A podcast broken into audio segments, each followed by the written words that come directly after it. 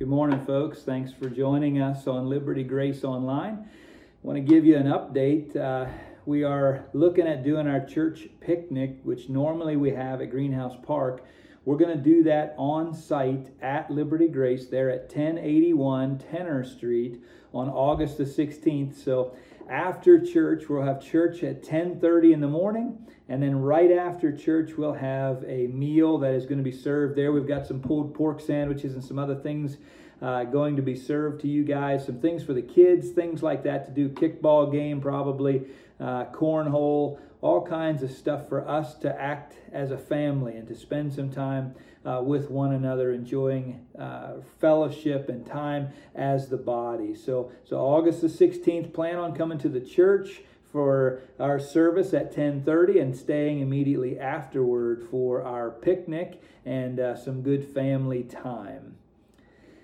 I know that uh, this has been a, a, special thing as we have continued to walk through the book of Mark and look at what Jesus is teaching his disciples as they are coming to grips with who he is and what he's capable of and, and some of what he is planning for this world. It's, uh, it's pretty incredible how God put all of this together for us as we study together and, and look at how the pieces that applied to the disciples as they were in a world that, that didn't appreciate Jesus or his methods, or uh, even they didn't at times, that we can look past those things and, and see what it was that Jesus' true mission was for our eternity to be changed. And last week we ended with Philippians that everything was going to be put under the control of Jesus and that one day he would come and he would rule and he would reign here with us in a place that had no more pain, no more doubt, no more sin, none of those things. And and Jesus had to remind them that he was going to set up a good kingdom. That, that someday he would return and all of the goodness that God provides would be restored. And that as, as the process was working itself out, he also needed to remind the disciples that there would be pain involved in the process, that, that he was going to have to die and be raised again from the grave. And we know all of those things now, historically and, and biblically, to be true. But they were hearing these things before it happened. And so they still couldn't quite get their mind around it. And as we move into Mark chapter 9, we see in verse 30 that Jesus tells his disciples again about what's going to happen. So if you're sitting there with your Bible, verse 30 of chapter 9 is where we're going to start. If you've looked at YouVersion already, then you know where we're at. So, Mark chapter 9, verse 30. They left that place and passed through Galilee, and Jesus did not want anyone to know where they were because he was teaching his disciples. He said to them, The Son of Man is going to be delivered into the hands of men. They will kill him, and after three days he will rise. But they did not understand what he meant and were afraid to ask him about it. And they came to Capernaum. When he was in the house, he asked them, What were you arguing about on the road? But they kept quiet because on the way they had argued about who was the greatest. And sitting down, Jesus called the twelve and said, Anyone who wants to be first must be the very last and the servant of all. If you remember from last week, we understand that Jesus has a very different view of this world. Don't be concerned with the things of this earth, but be concerned with the things of eternity, is what he is continuing to try to teach the disciples. And, and the funny thing is, as he is leading them along the way, pulls them aside again, just them, and reiterates that there's a process to what's going on here. That, that eternity is going to be set in the hearts of men, and you yearn for that perfection, but it's not going to be here in this physical world that there's something that has to happen again, as we talked about last week, spiritually first, and he has to, to go to the cross, be killed, and rise again to, to conquer sin and death and the guilt inside of us, to restore us to what he wants us to be for eternity. And they didn't understand that. They still struggled to comprehend what he meant. They were still thinking about things here on this earth, and they began to argue about who would be positioned at his right hand, right? We, we find it in the other Gospels that they argue about who's going to be the greatest in the kingdom. And they, they still think in these human terms that, well, if Jesus is going to be king, who gets to be his right hand man? And they're arguing about those things as they know them literally and physically.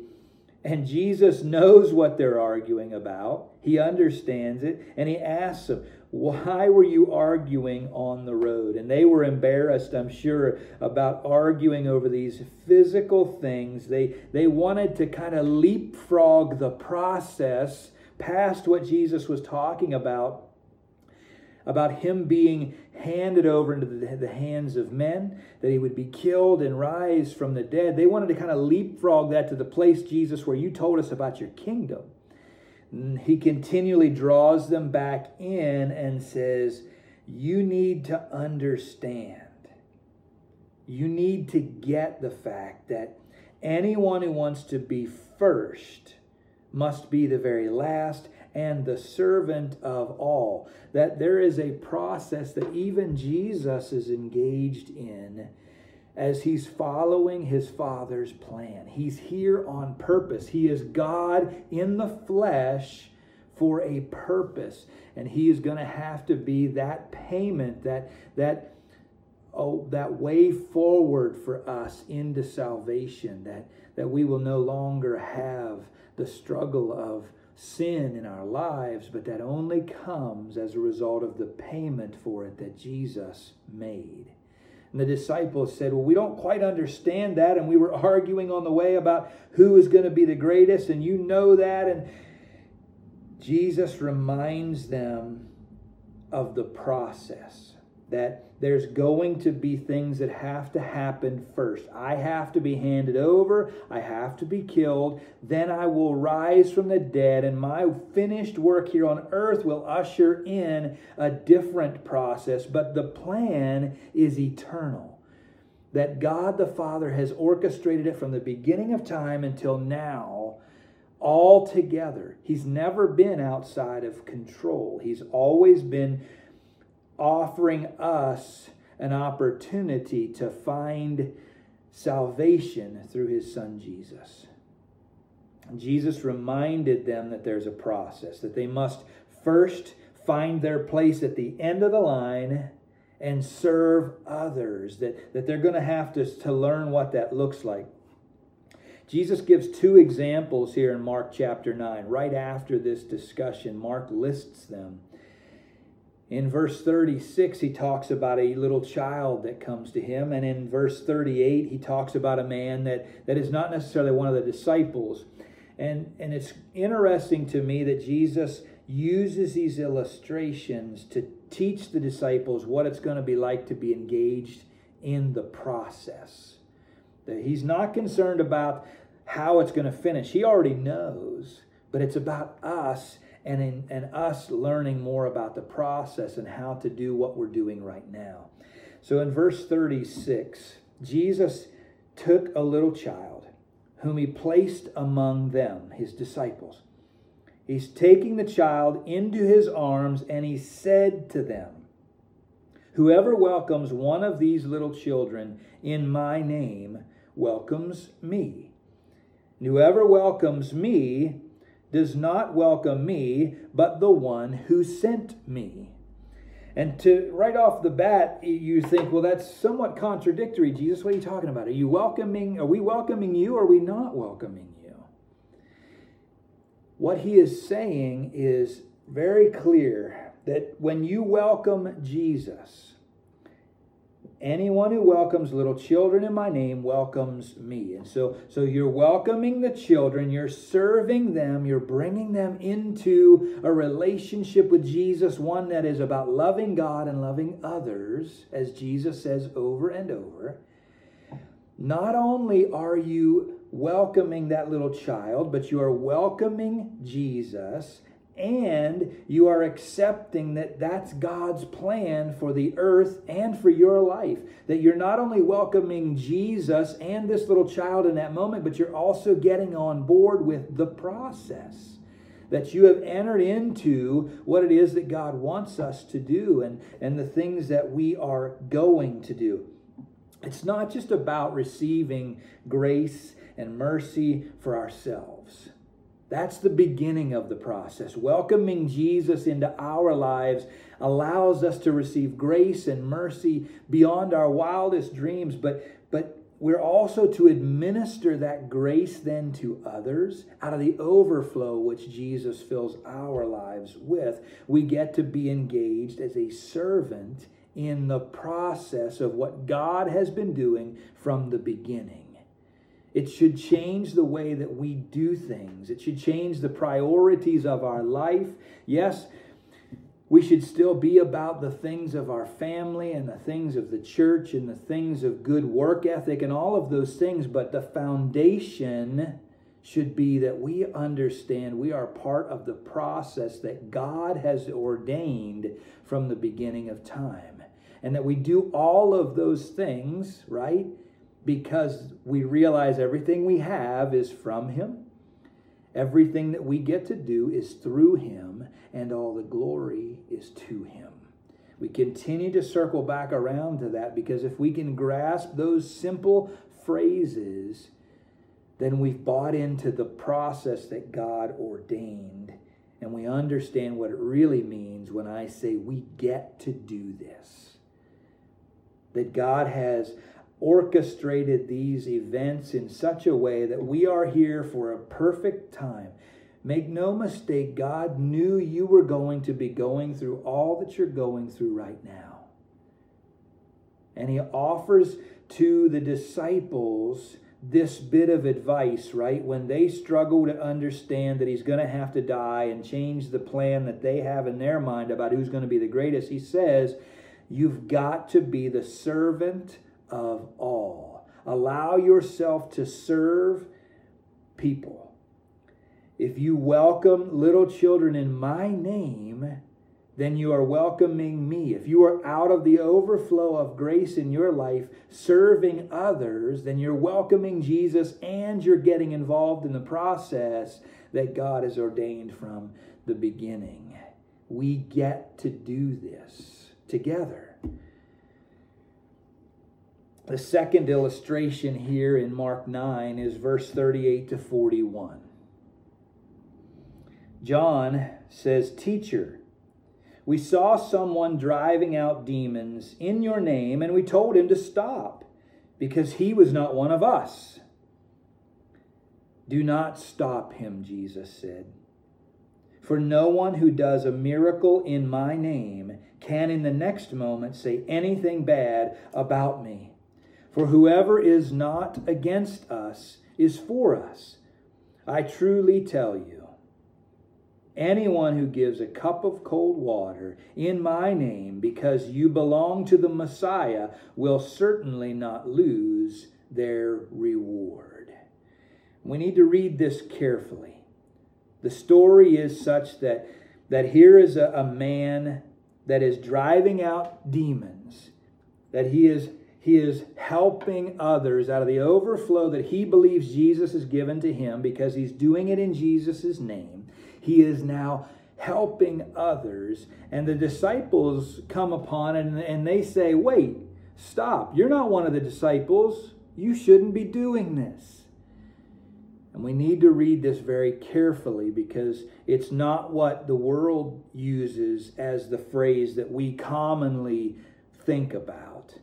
Jesus says, Don't stop him because anyone who does a miracle in my name can't speak badly of me the next moment because he's used my name to do what he's done. So he can't say in Jesus' name, I command the demons to go out of you and to help this person, and then say, you know what, Jesus, he's just a false prophet. He can't do those two things. And so, so this person was doing something in Jesus' name, but he wasn't one of the disciples. There's a lot of theories out there that he was one of the disciples of John the Baptist that had witnessed things of Jesus and was, was following up on what he had seen Jesus and John do in the past. And Jesus says, Whoever is not against us is for us. Read that very carefully. Whoever is not against us is for us. That's not what the world tells us, right? The world tells us whoever is not for us is against us. Jesus flips that around. Whoever is not against us is for us. So the disciples were thinking, we've got to stop this guy from doing good works in your name. And Jesus says, no, don't stop him. Just because he's not one of the 12 that I have chosen, he's still doing things in my name. Stop dividing yourselves into such smaller and smaller factions. It's very interesting to me that we find ourselves here in Mark chapter 9. As Jesus says, there's a process that, that we must be engaged in serving one another, that we need to be welcoming people in Jesus' name. And as we do that, we're welcoming God the Father and entering into the depth of the promise and the process that God orchestrated from the beginning. And then he also says, Whoever is doing these things in my name, they're with us. Stop dividing yourself. Folks, I feel like this is specific to right now because the divisions and the factions that we see inside of our world right now, the way in which we are divided into smaller and smaller like minded groups, is not good for us. That's not the way the Bible describes what we're supposed to be doing. When the Bible talks about the body of Christ, it illustrates all of those unique parts that think in certain ways, that do certain things, but they're included in the process of being the body, the hand and the eye and the ear and the, all of those pieces are necessary for the body to function together. And that's what Jesus is saying here, too, that, that whoever is not against us is for us. Don't stop people doing things in my name. And this is this is difficult for us as a church to get our mind around because we want people to be so unified, but yet we also want them to, to be and to think and act like us. Well, we can't have it both ways you're going to have an interaction with Jesus that's going to lead you to do a certain thing. We have people whose hearts are convicted to, to lead small groups, who lead the worship music on Sunday morning, who minister to our children in Sunday school, who clean the church. All of those people are necessary and they are all for us. Not one of them is elevated above the other in the process. We need to be very careful that we don't do that. We need to use our true strengths. The thing that, that, that we have that not many others have is this image of the body. That we get to come together in all of our uniquenesses and all of our, our subtle differences, and we get to be unified by Christ. That as we do what we do at work, at church, in our families, when we do things the way that we do them, we do them uniquely, but we do them all with the foundation of Jesus and all engaged in the process of bringing about what God's plan is for this world. That we all get to do things the way we do them, but we do them for God, to bring Him the glory. As I was thinking about it, I was hoping that this word unity would continue to be embedded in your heart. that as we work with people and individuals, it's difficult because we don't always see eye to eye with people, but we've got to lay aside some of the things that we are fighting over right now for Jesus' name. For him to be glorified and for us to represent him well as the body, we've got to lay aside some of those things. We've got to enter in and believe in the process. I've made mention of it several times, and, and I continue to come back to it in my thought process and in my reading. John chapter 17, verses 20 to 23. Jesus has been praying for himself, he's praying for his disciples, and then he gets to pray for all believers, is the heading that I find in, in my version of the Bible, that Jesus prays for all of us. And this is what he says My prayer is not for them alone, talking about the disciples. I pray also for those who will believe in me through their message. Those of us that are reading Matthew, Mark, Luke, John, all the Gospels and the stories about Jesus and the disciples, those of us that come to belief through their message, he's praying for us that all of them may be one. Father, just as you are in me and I am in you, may they also be in us, so that the world may believe that you have sent me. I have seen them, the glory that you gave me, that they may be one as we are one. I and them, and you and me, so that we may be brought to complete unity. Then the world will know that you sent me and have loved them even as you have loved me. This week, I really want you to think about what we've talked about the last several weeks.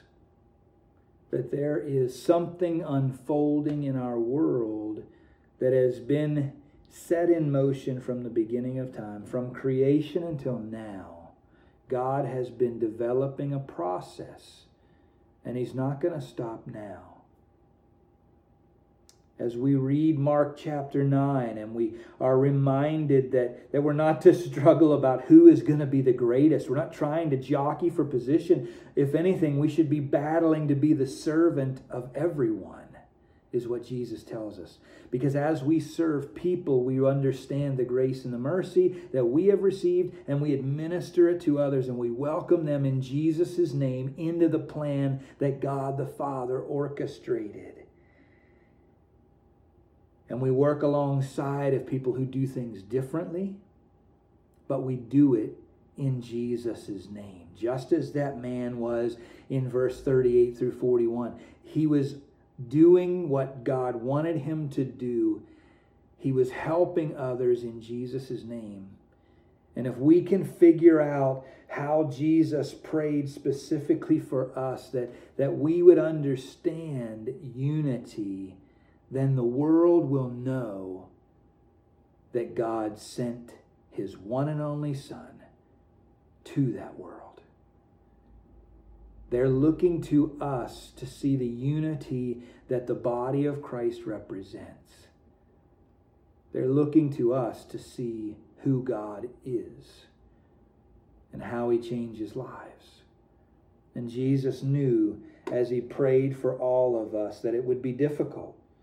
And so he prayed specifically that we would come to complete unity so that the world will know that you sent me and have loved them even as you have loved me. So you need to take an inventory this week. Again, we need to continually be reminded do I really believe that everything I have is from Him? That I get to do all kinds of things through him. And then I give the glory back to him. And do I make that the focus of my everyday life? My life and my worship reflect those principles so that I am serving other people in Jesus' name. that I have the opportunity to do that as I work together with the body of Christ and we represent God's love to the world. Father, I too pray. I pray for our unity. Lord, that as these divisions and these factions continue to develop in our world and further divide us, Lord, I pray that your name is what binds us together. That we would forget about positions, that we would forget about things of this earthly world, and we would focus on you, Jesus, the author, the perfecter of our faith, the process that we get to be engaged in, that we would pour out our lives and everything we have so that the world knows that you love them. Lord, I pray that we would do this together. In Jesus' name, amen.